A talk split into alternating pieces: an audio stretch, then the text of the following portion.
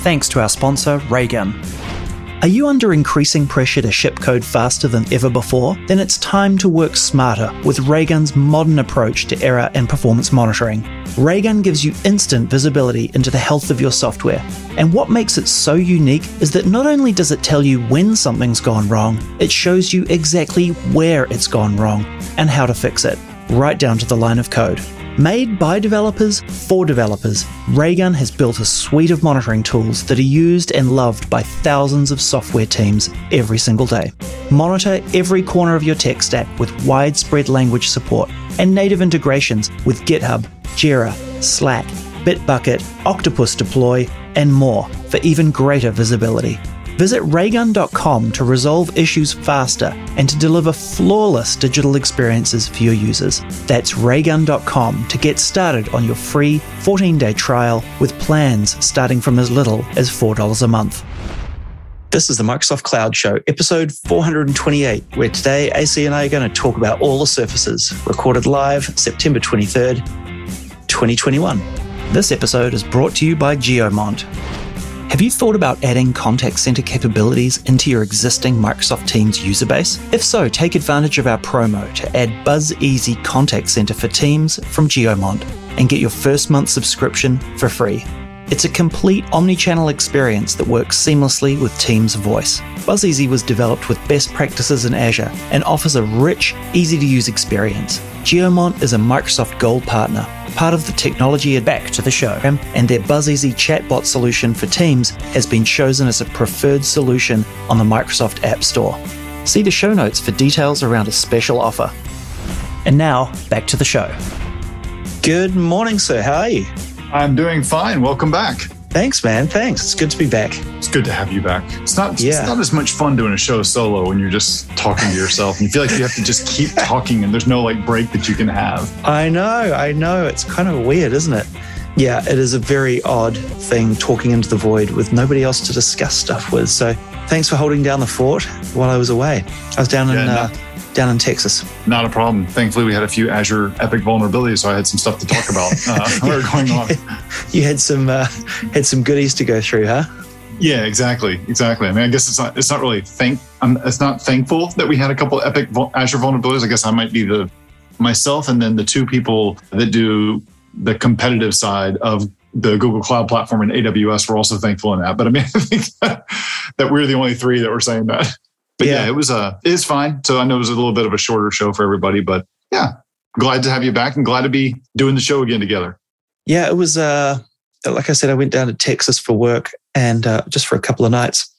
But man, oh man, the one thing I took away from it, well, not one thing, one sort of, I guess, more personal thing I took away from it was that I just really don't enjoy travel. Yeah,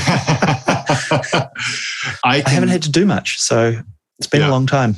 I can very much sympathize. It's funny because I'm in the like extreme southeast of the United States. You're in the extreme northwest of the United States.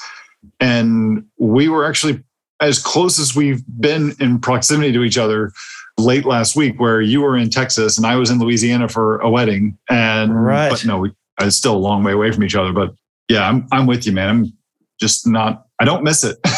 No, not at all. I mean, yeah, I miss seeing people, sure, but boy, I don't miss airports and, and aircraft. Yeah. Not one to bit. I didn't have to deal with the planes. It was just the hotels and just the being on the road stuff. But yeah, I just Yeah. I don't miss You know, it. airports are a very, I don't know, they're a very, like, you're forced into close quarters with a lot of people. And often a lot of those people don't share your same hmm. views on how close they should be to you or Mhm. what's going on.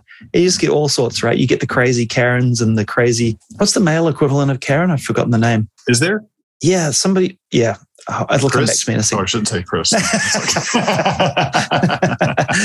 Possibly. But you know, you get just the you just get so many different types of people and just the you know, people screaming at gate agents. And I'm like, wow, I did not miss any of this. Like, Mm.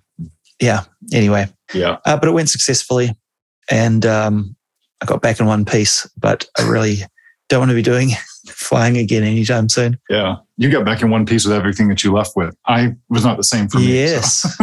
yeah, you've managed to uh, lose a couple of big things along the way. Yeah, I lost. Uh, actually, yeah, I lost two people in a car. That sounds actually that now that it just came out of my mouth. That sounds a lot worse than what I was what I actually meant. Yeah. So my wife and my daughter and I drove to you a wedding. Lost your wife and daughter. yeah. That I, I realized that as I said that I'm like it, that just sounds like we got in an epic car accident, and that's not that's not what happened. Right. I could go on for a long time about the story, but the very short version of it is we drove to Louisiana for a family wedding. And while we were there, our uh, Tesla completely died, a very, like, just had a catastrophic battery failure.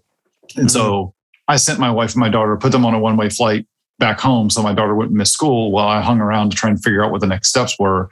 And uh, yeah, long story short, I'm have to get a new battery pack after a, a, very rare thing happened. And my car is still sitting in central Mississippi waiting for a battery pack that I will I will later go back and get. But without going into the details, I doubt everybody wants to hear all the stuff on it. I will say that I am this is not being a fanboy, but I will say that Tesla's customer service has been absolutely stellar and top notch. And I couldn't mm. ask for a better way for the issue to be handled. So yeah, it, it's one of those things. It sucks. Machines break. It's how you deal with it. And mm. I, if I could write a script for how I wish that everything would have been handled, this is how I would write it. I guess the That's only thing great. that sucks is I wish they would have put me in a Tesla to be able to drive it home, but it would be like, unfortunately, that wasn't available. That wasn't available. So instead, I'm in a, I'm in a Jeep.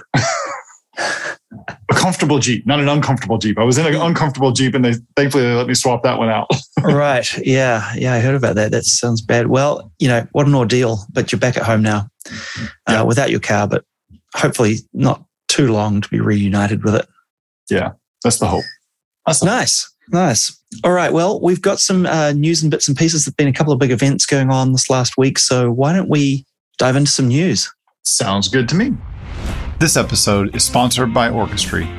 Don't be fooled. Microsoft Teams and SharePoint are difficult. Microsoft Teams, when simply turned on, can be unruly and yield endless sprawl. SharePoint causes constant frustration with user interface and permissioning challenges. End the chaos and harness the full power of Microsoft Teams, SharePoint Online, and Microsoft 365 with Orchestry. Orchestry is the work made simple platform that empowers end users through controlled self service provisioning while delivering the actionable insights and lifecycle management your IT administrators need to enable remote and hybrid work productivity without locking down the powerful capabilities of Microsoft Teams and SharePoint Online.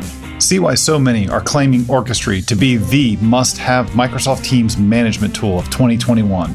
Get your free access to Orchestry with full featured trial at orchestry.com and tell them the Microsoft Cloud Show sent you to get the all the friends of the show perks. This podcast is brought to you by ShareGate Microsoft Teams can be a great tool for your organization. That is, before your users make your environment messier than eating a hard shell taco. And that's where ShareGate comes in. Their user friendly tools automate the tedious daily tasks involved in migrating, managing, and securing Microsoft Teams so that you can maintain a safe and productive environment without locking it down. Head over to sharegate.com for your free 30 day trial and transform the way that you manage your Microsoft Teams. And we're back. All right, AC. I know you're a Apple hardware fanatic. Is that a hard, maybe fan? How about that? Fan. Yes. But this like week, we had the trying to be Apple hardware event from Microsoft with the Surface event that was out. I'm being a bit facetious, right? I actually yeah. don't mind the Surface hardware. But there was a new event that they announced a whole raft of new hardware. Did you manage to sit down and watch it? No, I didn't and that's not because it's Microsoft. I've just I kind of I'm now more in the in the mindset like I don't watch these big keynotes anymore. Like I don't watch Apple's keynotes. I don't watch Microsoft's keynotes because yeah. I'm I don't need to see the pitches. I'd rather see and I'd rather watch them frankly in like in faster speed if I really want to go back and watch it. And so yeah, no, I didn't watch it. Just like I didn't watch the Apple one earlier in September when they announced the new iPhone. Um, yeah, no, neither did I. I like but, the summaries. I like what yes. I like I usually just go to The Verge, read their summary, post with all of the announcements and just the key points, mm-hmm. and kind of get to the point. Whereas I, yeah, I don't want to spend an hour and a half, hour and a half of my life listening to some circle jerk over, like, over some some wordy wordsmith, you know, BS bingo. There you go. Is that, that harsh? No, that's a lot like how it is for me. I mean, I it, both companies I'm so tired of the personalities that just gush over their stuff like it's the most gorgeous thing in the world. And it's like, yeah, I know that, that that clearly that messaging works on some people because they wouldn't be doing it without some sort of market research and all Yeah. that stuff. Yeah. It doesn't work for me. It just annoys me. I'm like, dude, just show me what it is, show me the specs, and show me some things how you can it show it actually being used. That's what sells, Yeah. or at least that's what sells me. So yeah, I looked at it. You know, I looked at the devices, and like you said, there's some there are some nice devices. There's some There's some odd things Interesting. too. yeah, there's some. Why don't we go they, through um, yeah, let's do, let's go, go through through them. So All right. So the first one on the block is the Surface Pro 8. yes, Have you ever had a Surface Pro? yes, I've had a Surface Pro four. Oh yeah. Okay. Yeah, Yeah. I think my last one was about that long ago as well. Yeah, these are the you know the ones with the kickstand at the back, right? So for Yep. for those of you who are wondering, there's quite a few different devices in the Surface lineup. You know, there's the big ones, the little ones, the Duo, the the Go, the Pro, the Book. There's a the laptop. There's a bunch of them, right? This is the one with the kickstand out the back and the sort of the keyboard that folds up and is detachable, right? So it Like goes the into tablet original. mode, like the original. Yeah, exactly. Like the Yeah. RT way back. Yeah, I have one of those too. I have one of those somewhere. Yeah. Anyway, that was Microsoft's first kind of foray. Hmm. Yeah. So this is a new version of the Surface Pro 8. Thunderbolt ports, 13 inch touch screen, Surface, new Surface Pen. Kind of interesting. Like apparently it's a whole bunch more powerful and people who like these kind of devices think it's think it's a nice upgrade to the line. I've never I haven't had one since the 4 because I honestly found the lappability of you know of the thing with the kickstand out the back kind of kind of weird. I prefer more of a laptop style thing. And I just didn't use it as a tablet. So really didn't see the need to pull the keyboard off all the time. But yeah, so that's sort of a more of a, I guess, an iteration on the previous version. Yeah, if that's if this device is for you, I mean, hey, look, new version, it's faster, it's it's faster. I mean, I think that's the best way to say it. But there's, I'm with you. I had one, and the part that I didn't like was it just felt flimsy. Using it on your lap didn't work. Many times, I found like even when I remember when I would use it on a plane, that the kickstand, I kept like would sliding it back a little bit, a bit as I was typing, Yeah. and the kickstand would like fall off the back of the the tray, and Yeah. then like, it had this weird kind of thing where next thing I know, it's like I've got a keyboard on my tray and the la- and the the computer's on the floor. Dove down the back. Yeah, gotcha. Yeah, so I didn't like it. I don't like how flimsy the keyboard feels. It doesn't feel like a rigid thing. I, I, that device really showed me like what you really want is like a laptop. That's the first big one. There's also a they did an upgrade to their laptop as well, where it's got a the same one that has like the Surface Book, I guess is what it's called. Mm. Um, so that was another one that they did do an update to. The Surface Laptop Studio. Now, this is the one that was announced that was all new by the looks of it and just seems really, really weird to me. So, how would you describe this? I think CNN described it really well in an article that they have that we'll link to. There's an article that they published about how it was actually built, but they ti- so that's interesting. But the way they titled it was how Microsoft built the Frankenstein device during the pandemic. And this thing, that's exactly what this feels like. It, yeah, it's it's a tablet slash Surface Studio slash laptop all in it one. feels like the modern version or the modern iteration of the old Toshiba Tecra M4. Yes, yes. right? So for those of you who haven't seen this, first of all, it's thick. So that's one. It's not thin machine, but imagine a normal laptop, but then imagine what an iPad looks like with when you have like that magic keyboard.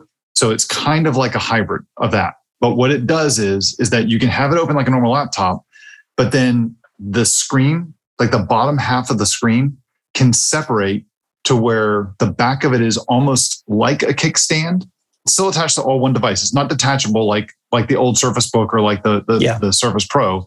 Yeah. But it the screen kind of kicks out to hide the keyboard and just shows and it's like it meets like right above where the trackpad is. And so you think of it as like if you're going to draw, then you can go through and you can draw on it or sketch or whatever like with it like that. But you can keep going further with it to where it folds almost flat and then you could draw on it like a piece of paper. So I get what they're trying to do because as someone who does like to sketch things out, like, you know, here's what I'm like, I'm doing, it. I have a job on that I hired a, a contractor for to build some, to build some images for me. And I have an idea of what I want.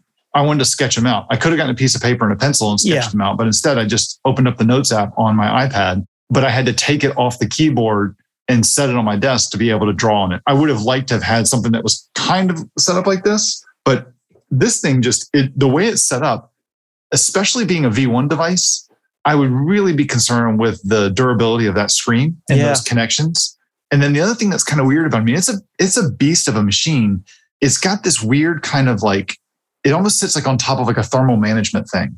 Yeah, Um, there's like a big sort of thing underneath it that has it makes it look like it's floating up off the whatever flat surface you put it on because you can't sort of see it, but it's tucked back under there. Yeah, and it's it's interesting. I don't know. I mean, to me, it looks the way it's sitting up like that.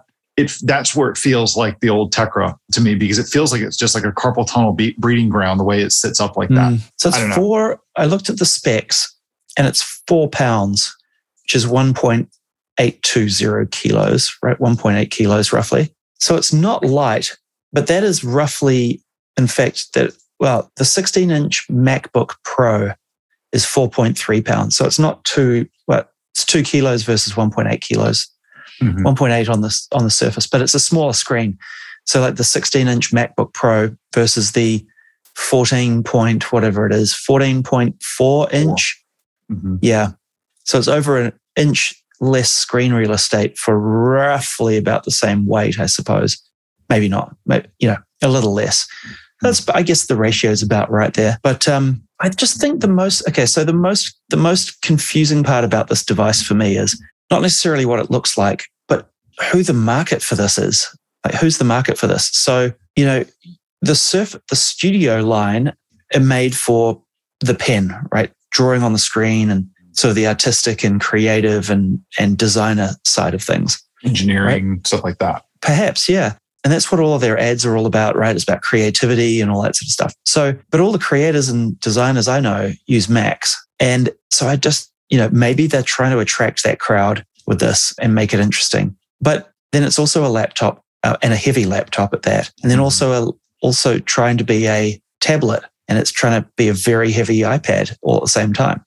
And just, I worry that it is, you know, the whole three in one aspect of it is that it's trying to be everything and in a in a weird way it's going to be nothing because there's going to be compromises on all three of those things you know That i just Yeah. can't help i just wonder like what made them want to do a three in one thing like this they obviously think there's a market for it or they wouldn't have done it you'd hope yeah, that's a lot of how I feel about it as well. I mean, you, it kind of I get the feel that this is going to be a one and done uh, type design, maybe two iterations of it, yeah but it doesn't feel. This feels very much like the Surface Book, where the Surface Book was the keyboard and you could separate it from the screen. You could use that, but you know when Yeah. you look at all the stuff that they shipped or they announced this week at the Surface event, Surface Book V4 was not what was that that did not come out.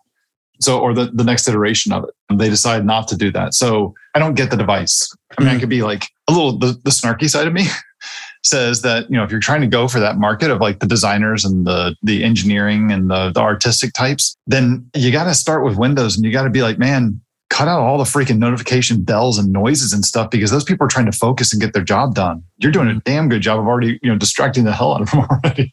right I don't know. I'm curious to see one of these in, in person. I'm curious to put an iPad with a magic keyboard next to it, or the first person that does that. It's really what it looks like when you first time you see it. It feels, it looks like the latest iPad with the magic keyboard. That's the Gotcha. first thing Yeah, it kind of of. does actually, doesn't it? Here's the interesting thing: when it's in laptop mode, it looks very, very similar to a to a MacBook. Yep.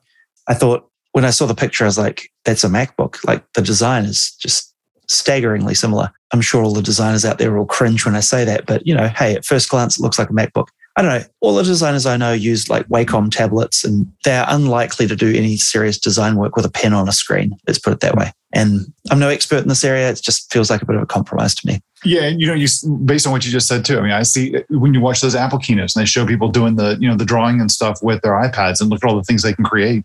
I feel the same way too. I look at that going, who are people really doing that? Like, or is this a small subset that you're trying to highlight and showing what they can do creati- creatively? 'Cause It doesn't just feel. be throwing it out there and seeing what sticks. You know, seeing if they can draw some of that market in, see if they get some traction. It's Just a very expensive way to do it. Other Speaking thing- of other devices, you're not quite sure who's going to use them. I was going to go there too. The Surface Duo 2 the little foldy gadget. Mm-hmm. Now, I have said in the past that this is my perfect conference device, and I'm sticking to it. I think that is great.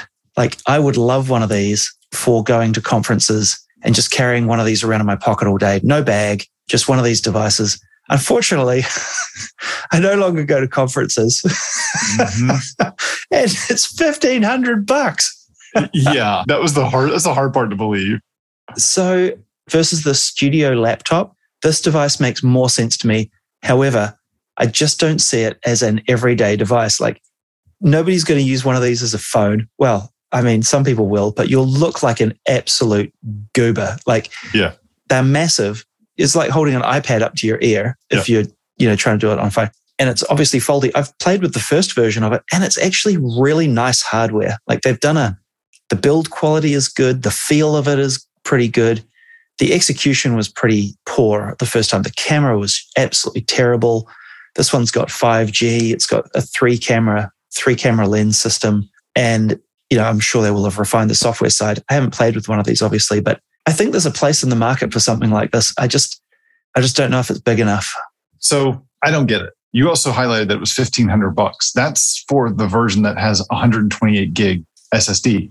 Right. You're going to probably want to grab a couple movies on this if you're going to use it like when you're on the go or stuff yeah. like that. If you can max it up to 512 and that's making it $1800. Yeah. They've all got 8 gig of RAM, but yeah, 128 is 1500, 256 is 1600 and 512 is 1800. That's a lot. It's that's a, a laptop. A lot.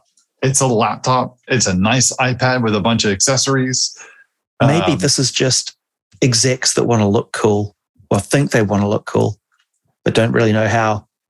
And it's just going to be a bunch of, you know, that sort of purchaser. It seems to me like this makes sense to sell at the Microsoft company store for employees, but not for the general market. Maybe. I don't know, man. If I was going to conferences, I'd want one of these for just like writing down some notes, checking mail, bit of web browsing. That's about it. You know, I wanted the courier. Yeah. you know, when Microsoft's courier thing, this to me is the courier. But yeah, like I said, I just, I don't have a need for it right now. I saw last night, uh, a friend of mine has that, I think it's a Samsung phone. That's the, where it, when the phone opens up like the Duo does, but yeah. it's sized like a phone. But when it opens up, it's all one screen with no seam in the middle. It's got that yeah. foldable screen.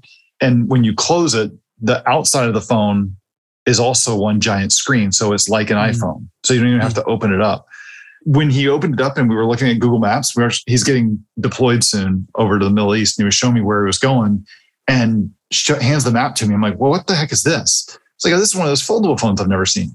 And so it's a really nice device. That I kind of understood that. Hmm.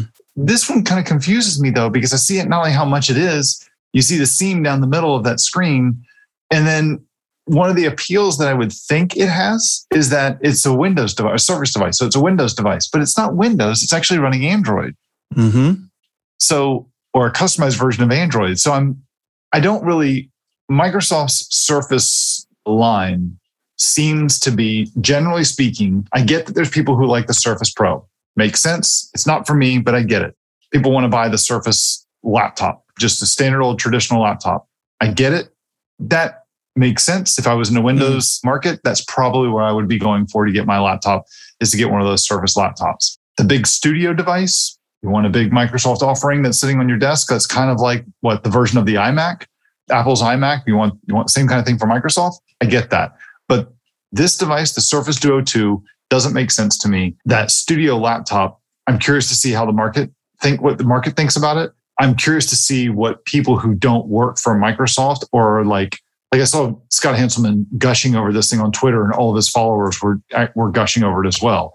I'd like to see the real people, somebody real have this, hmm. or get the Surface Studio and give their two cents on it. Because right now, you may look, hey, this is a great, this is a great piece of hardware, but you're like, you know, the same way that Apple has that fifty thousand uh, tower. Yeah, you know, you look at it and go, hey, this is a great piece of hardware for a very small market. Yep, yeah, for sure. So I don't know. I don't get yeah, it. Yeah, interesting. Well, you know, the last duo a few months ago, it was pretty clear the a new one was coming, and I think you could pick up the old ones for four hundred bucks. So um, maybe wait a while. maybe in a year's time, uh, when we end up going back to conferences, if at all, then you know they'll be a little more affordable. Yeah. Uh, there's a new pen, Surface Slim Pen 2 has built-in haptics, so it buzzes when you draw and it tries to imitate paper. That was kind of mm. interesting. I'd love to try one out and just yeah. see how it feels versus, say, a you know an Apple Pen and see, yeah, just see sort of how it stacks up. Yeah, Surface Go 3, that's kind of like the, I guess, the iPad competitor. Is that fair to say? Yeah. Low end Surface, more portable, smaller, detachable keyboard, etc. New Intel processors for that one. Surface adaptive kits make your Surface more accessible. So this is, I think they're stickers that you can put on the keys, I believe. I don't know if I've got this right. I haven't looked completely into it, but there's there's sort of stickers I think you can put on the keys and it's like for raised bumps and things like that. So you can tell where the keys are. And so for people with either vision issues, for example, uh, you can put them in different places and see, sorry, not see, uh, feel where certain keys might be to help you orient, get oriented on the keyboard properly, things like that. Keycaps and bump labels. There you go. Yeah, keycap, bump labels, port labels, port indicators, uh, and device openers. Is that like a can opener? What is that? Oh no, that's like a thing at the back. Yeah, so on the kickstand at the back, they've got like a, a thing you stick on it, and it's got a, a string that you can mm. get hold of more easily and pull it to pull the kickstand out. Right. So if you don't have the dexterity required to sort of get in and pull out the kickstand with a, with individual fingers or what have you, you can grab the whole lanyard. That's what I was looking for. The whole mm. lanyard and pull out the kickstand just to make the devices a little easier to use for people with those sorts of, you know, disabilities. I had not seen these. This is interesting. Yeah, you've got like these little labels that you can put. I understand where they're going with it. So there's one like for the, for the port labelers. You know, you've got like on the side where the USB is or HDMI or whatever on your laptop. Yeah. And with the newer, with the with the more modern laptops, it's a very you have a very clean surface to where you can't really see where the ports are. Mm-hmm. So, I mean, I do it too. It's like you always like look on the side of your laptop and you want to go plug in the power or you want to do right. or something like that. So the idea right. is that you line these up on top of the laptop to where you could see it that way. Yeah. It's interesting. It's a nice kit to go along with them. They've obviously had feedback that like, hey, this is great, but like getting the kickstand out when you don't have use of your digits quite the same way as a fully, you know, capable person, that this would help, you know, make a lanyard that help, makes it easier for us to pull the kickstand out or, you know, label certain ports or keys to make it simpler to find, things like that. Nice addition. Uh, so it's going to be, a, it'll be an extra purchase, but you can't, it doesn't say how much it's going to be. Yeah. It doesn't huh. seem like it would be, if I were them, I'd throw it in for free for anybody that wanted one, right? Yeah. Make their devices more accessible. It kind of, you know what it kind of feels like the more I look at this? I kind of get this because I just went on the, I just was traveling. This is kind of like when you do takeout and they ask you if you want silverware or not, and they just throw in the little pack of silverware in your in your food in your bag if you haven't if you uh, if you ask for it, like plastic right. knife or composable knife and fork. And yeah, I agree. I think they should uh, give it to those who want it or need it. Well, that's Surface. Um, yeah, and then finally, Microsoft oh, has a new mouse made out of twenty percent of recycled ocean plastic. So that's cool they're sort of committing themselves to on the hardware side, making some uh, products that are more. Well, I guess it's not renewable in this case, but recycled products, which is kind of cool. I'd like to, you know, it's their first foray into this, I think, on the hardware side. So, you know, Microsoft make a ton of keyboards and mice and all that sort of stuff. So maybe this is their dipping their toe in the water and getting the techniques down and making sure it's all possible to do and understanding the economics of it. And then um, hopefully we'll see more of this and roll it out to all their other hardware and, and uh, you know, rather than putting more plastic in the ocean, try to take a bit of it out. Yeah, that's nice to see.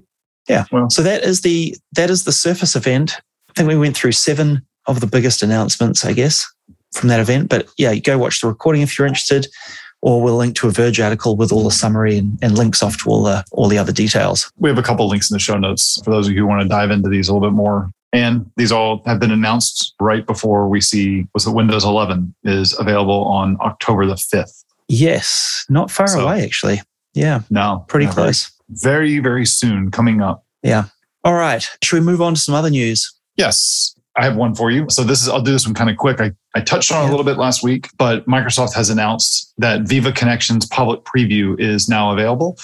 So for those of you who have been wanting to add Viva Connections to your Microsoft Teams experience. It's now as a public preview. Now you can go ahead and install it and take a look at it. I haven't done much with this yet because as a company of one, I don't really have any use, I don't have a use for an intranet. And so yeah. it doesn't all Viva Connections is is basically just to me, all Viva Connections is, and I'm not trying to oversimplify it, but to simplify it, it's basically just putting SharePoint in Microsoft Teams. Yeah, connections, Viva Connections. Yeah, Viva Connections. Yeah. That's all it is. Yeah. Viva Connections yeah. is just saying SharePoint inside of Teams. Oh, yeah, by the way, there's a desktop experience and there's also a mobile experience as well for the Viva Connections app, which that part confuses me. If you want to go like, if you want Viva Connections, you use Viva Connections inside of Microsoft Teams if you're on your laptop. But yeah. if you're on your phone, you want to go get the Viva Connections app because it's not going to be inside your Microsoft Teams app. Right. I guess it's another step in that melding of your intranet and Teams and trying to bring those two worlds together. Yeah. I'm confused by Microsoft's play here when it comes to SharePoint because if now SharePoint is supposed to be in Viva Connections, then can I get to everything in there inside from the Viva Connections app? Can I get to my list data? If I can, so what do I use the SharePoint app for? Mm. I tend to think of it as Viva Connections is just the marketing buzzwords over it's just a SharePoint experience that's what it feels there's like. Some new, there's some new UI constructs in there, right? With the card sort of stuff that they're doing and whatever they call it, ACEs and all those sorts of things. Yeah. But, you know, at the end of the day, it's the same functionality.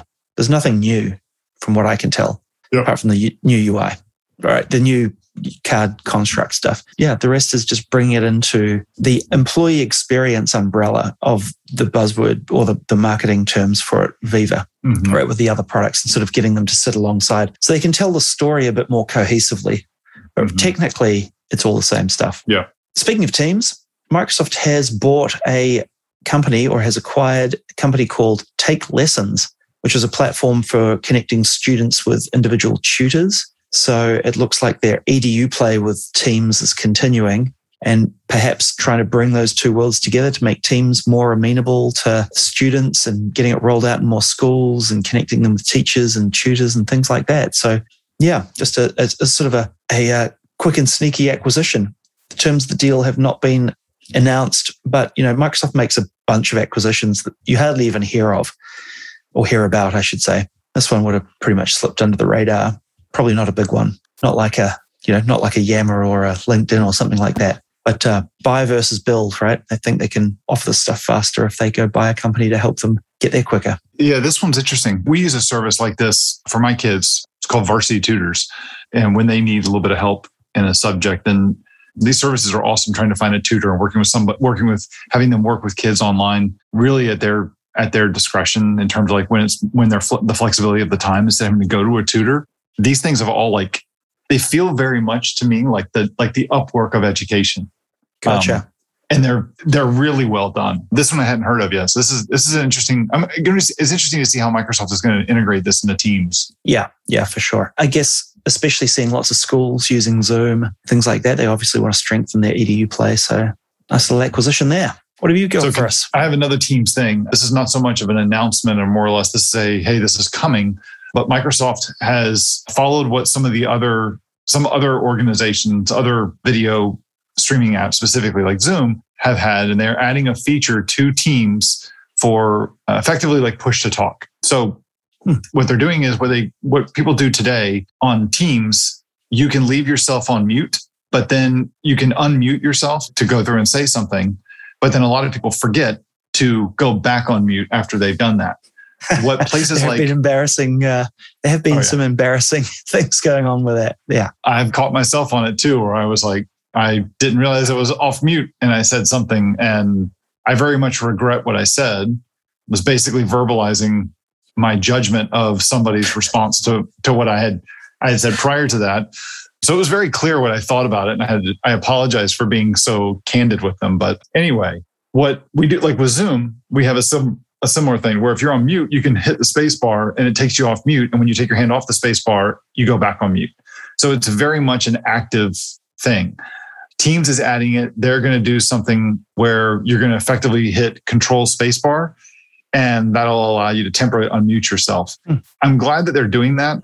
I wish that it was just spacebar instead of control yeah. spacebar because people, I mean, I know this probably isn't the case inside of Microsoft, but people do join Zoom meetings and Teams meetings quite frequently and jump back and forth.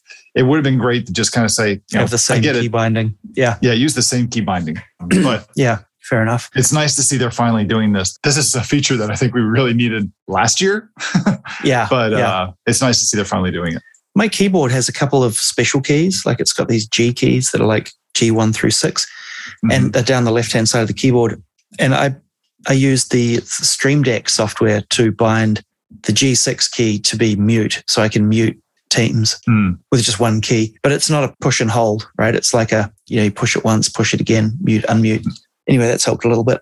I didn't even check to see if Stream Deck had a uh, had a Teams add-on. No, it's not. That. But you just have to do a uh, like a key binding shortcut. Yeah. Yeah. Zoom's got a Stream Deck add Oh, nice. That's cool. So you can do. So I can see like camera and mic, but the icon changes on the Stream Deck to where you're where you're muted or not muted, or where the mm, camera's visible cool. or not. So it's, yeah, yeah it's really nice. It's really cool. All right. So moving on a little bit to passwords. Everybody loves passwords, right? Super no. secure, password yeah. one, all that sort of stuff. Exactly. The passwordless future is here for your Microsoft account. Microsoft have been dabbling with the ability to essentially turn off your password, right? So you can log into your account using you know, your username, but then your two factor authentication device, right? And not have to deal with the password. This is, I guess, rolling out further, I suppose, for want of a better word. I went to my Microsoft account, made sure it was all set up with Authenticator. It was already, obviously. And then went and turned off or turned on passwordless account. So um, you got to make sure you got two factor auth turned on. I highly recommend taking a copy of your backup codes as well to get access to your account. If you lose your two factor authentication device, for example, things can go sideways pretty fast. But yeah, it's kind of nice. I prefer it. And um, I've uh, switched my MSA over to this. And I believe it's also coming for Org accounts, Org ID, yeah. Azure AD accounts. Yeah. Is I haven't tried this one yet. Is this one where it still challenges you with the two digit number? Yeah. So on the Microsoft account side, it always used to have you match, right? It would show like a F6 or something and you, or mm. a 26 and you see on your authenticator app 26. I don't know if it still does that actually. I haven't noticed that. Okay. I have to go back um, and check that because that, I've had that set up for a while, but I don't know if I opted into like a preview or something or if that's what this is. I mean, I'd, i love to have it work effectively like Face ID to where let me just pick up my phone and once I it prompts you, do you want to, yeah. approve this? Yes, I do. Tag yeah. your Face ID and you're good. Yeah, exactly. That'd be pretty nice. Anyway, trying to make sign in a bit simpler. And oh, it is already available for commercial users. There we go. Generally available for commercial users. So it's, yeah. Okay.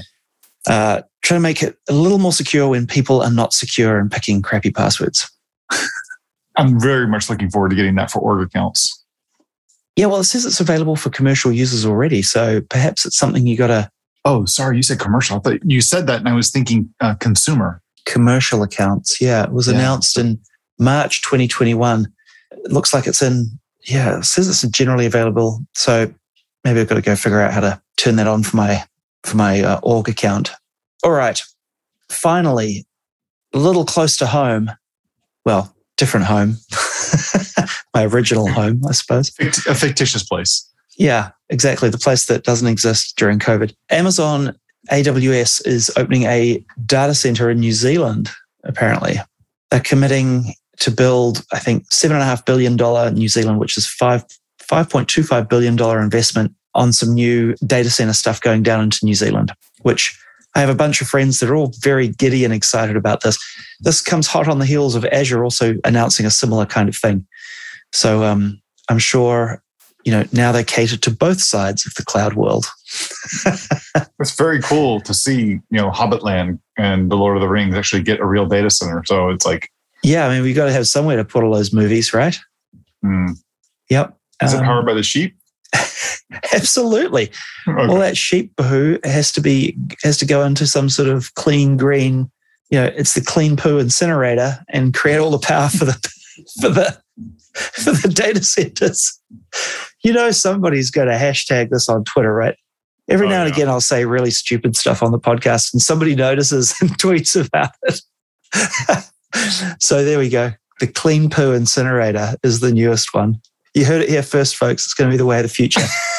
it's like clean coal, except with sheep. Oh my oh dear. Oh dear. Anyway, that's pretty exciting. It's a small market. So I'm kind of a bit befuddled about why they're doing it, but they obviously think it's worth it. They've done the economics. So there we go. Very cool. Right. That's it for the news. How about we dive into some picks, AC? Sounds good to me.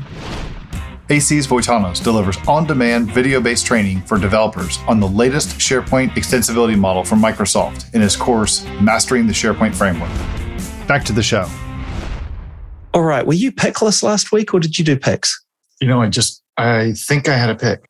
I gotta go back and check. You just you just made me question myself because I thought I did, but now I don't remember if I did. Oh yeah, I did. For the, all those people who are still using Fortran, there's a uh, a web MVC framework called Fortran.io, and so you can go actually use uh, Fortran to build a web app. What? Yeah. you have to go back and listen to last week's episode to see that one. Oh, uh, to hear wow. about that one. Yes, That's my- cool. I'll check my that out. pick- well, cool. Cool. Yeah. So my pick this week uh, is one that I mean, it's no no surprise you and I were very are spacey, uh, big space fans. Uh, last week was also it was a lot of fun watching the Inspiration Four launch. I talked about it a little bit on the show last week. It was the best. I hadn't had a chance to really talk to you about it. It's the best the best launch I've ever I maybe the best or the second best launch I've ever seen from my driveway with the naked eye last Wow. you could so much so that you could see i know I sent you these videos but so much so that i could even see like the nozzles of like the gas being shot out from the naked eye and there's a grainy video i got of it you could see the naked eye of it like using that for the boost reordering the booster coming in it really was but this week my pick and so an Inspiration Four if anybody didn't pay attention to it they went up they came back down Just a small went- deal. Yep. The first Everything seems to have gone- citizen launch. Yeah, it seems that everything went completely as planned. Everybody's safe. They haven't shared a lot of the content inside. A lot of people were a little confused by this and were a little ticked off by it. But again, like SpaceX said, they're like, hey, this is a privately funded event. This isn't like done by a government. They didn't want to go public with it. So everything's being kept private. And my suspicion is, is that the reason they're doing that is part because Netflix probably paid so much money to actually do this, Right. which is either help fund the trip Right. or it or the money that Netflix paid is going to St. Jude for their fundraiser. Right. So whatever it is, it doesn't matter. It was their choice. But a video did kind of creep out late yesterday that Dr. Sian published or she posted on Twitter and the more high definition version of it was posted on YouTube. That's my pick this week. And it's the pick of them removing the cover to the cupola and having their first view looking out through the window Yeah. and the background music that played and just there's a picture of Hayley with this look on her face of just it's just this beautiful picture of this look at her face of her first view of looking up at the looking up through the cupola of just like amazement or just in awe of like of what they could see and Yeah. it's so much just shows like what this mission was about it's so it's so cool so that's my pick this week Yep, that's a fantastic pick. The video is great, and the you know the just imagine opening that hatch and seeing that vista, un, Mhm. you know, uncovered in front of you. That her face said it all. You know, Yeah. it is so Amazing. cool she was my favorite watching her go up but yeah that's cool. how about you what Um, you got for us this week Space related. Funnily enough, we both looked at each other and went, "Hold on a second, have we got duplicate links in here?" Was that did Google mess up? Did, like because we use a Google Doc for organizing the podcast. Did Google mess up and like screw up our document? We've got two links that are the same here. No, sure enough, we picked the exact same links, Uh, and then you changed your uh, then you changed your one, you know, to the to the video we were just talking about. But the one that we had initially picked, both of us had initially picked, was an article on the Independent called "Apple Co-founder announces private space company to clean up the space debris clogging the sky." So this is the Woz. Apparently, he's teaming up with some others to go and build out a business or a company that is going to go and help clean up space junk, which is has been a growing problem for years and years and years and is getting harder and harder. Apparently, it's tough to find a like for example, it's tough to find a geosynchronous orbit spot these days because there's a ton of satellites up there. Either if they're used or the defunct ones as well, they all take up room. Hmm as well as the bits that are just flying around, bits that have flown off spacecraft, old rocket stages, satellites that have ended up exploding or being hit by debris of something else and exploding into thousands of little pieces, stuff like that. That's uh, it's becoming a a bigger and bigger problem.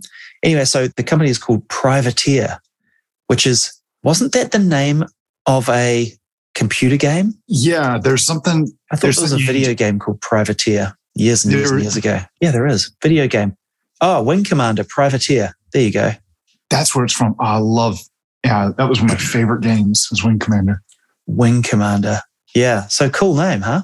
Yeah, But yeah, so he's putting, I guess, some of his money where his mouth is. And uh, the was Steve, uh, Steve, yeah, Steve Wozniak, and um, they're going to go clean up some uh, clean up some space junk. They're currently in stealth mode, apparently, but they're going to be coming out a little later this this week with more of the details about what they're up to. So kind of cool. There is a couple of companies in this space that are setting up satellites that are essentially just like little grappling robots with additional motors on them, so they can go grapple satellites that have either run out of fuel and can't boost their orbit or are defunct. And they can either deorbit them or boost them up a bit higher in their orbit to give them more longevity. So there's some people tackling other parts of this problem as well, which is kind of cool. But yeah, it's obviously a growing problem and nice to see some people doing stuff. And plus, Woz is just pretty cool. You know, he's just a geek. So hmm. it's good to see him working on some problems like this. it's neat too. I mean, it's like the way of of cleaning stuff up. It's kind of you know ultimately everything is going to clean its it's going to clean itself up. I mean, stuff the orbits are going to eventually decay, and they're going to re-enter the atmosphere, and and most of the stuff is not big enough to that it's going to actually survive going through that coming back through the atmosphere and survive Right. um, yeah. re-entry. Instead, it's just going to burn up. But it's kind of cool being able to, you know, can you grab one of these things and just kind of like give it a little kick to kind of get its orbit to decay a little bit faster and to re-enter and burn up, but just make sure don't hit anything on the way down. Meaning Yeah. like other satellites, but it cleans itself up. It's kind of Yeah. it's it's an interesting problem. I'm curious And to see big- what they're going to do. the big issue, right, is as more stuff goes up, the likelihood of things hitting each other increases. And once that happens, right, once something explodes and creates thousands of bits of debris, those thousands of bits of debris can go and hit other things and those can explode. And so you end up with this exponential kind of problem, not unlike, you know, you know, a chain reaction in nuclear physics, right? Where, you know, one atom goes splits another and splits another and split, those split more and those split more. And so boom, you've got a massive chain reaction. And so, you know, in theory, it's possible at some stage that we could end up inadvertently taking out all of our space infrastructure because of things hitting other things and just creating a ton of junk up there. So, uh, yeah, take out the old stuff. You have sent me down. You sent me down the rabbit hole. You mentioned privateer. We started looking at it. It's all like Wing Commander, and Yeah. so of course, like I went like, oh yeah, it was called Privateer. That's cool. I've totally forgotten about that.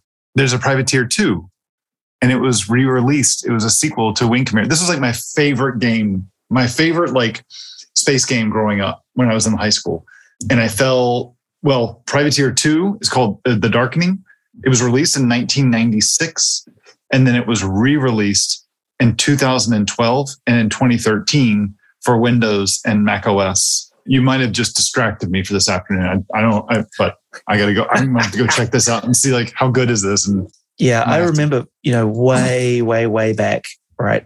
That when people were playing the original Wing Commander and my PC at the time wasn't good enough to play it, I was so pissed.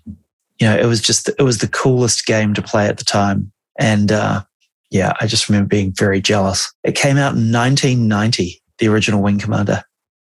golly, Yeah. I had it. I was on there. I was, I was all So over that. cool. So cool. Should make a fancy new one. That'd be awesome. Although, you know, sometimes they break franchises by doing that.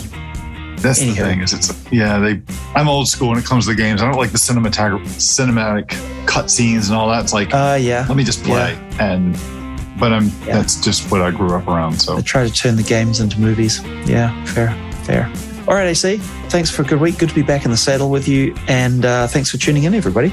absolutely, thank you very much, everybody. Good to have you back, CJ, and we will see everybody next week. Did you like this episode? please tweet about it and drop a five star review in your favorite podcast app. It helps people find out about our show and grow our audience, and we'd really appreciate it. If you have a question for us, go to microsoftcloudshow.com forward slash questions, where you can submit it as text or record it as a wave or MP3 and provide us a link so we can play it on the show. You can also subscribe to us on Apple Podcasts, the Google Play Store, Spotify, or your podcatcher of choice. And finally, sign up for our mailing list by heading over to microsoftcloudshow.com, where you'll get notices of each episode as well as the show notes sent to you directly each week. We'll be back with a new episode next week. Thanks for listening.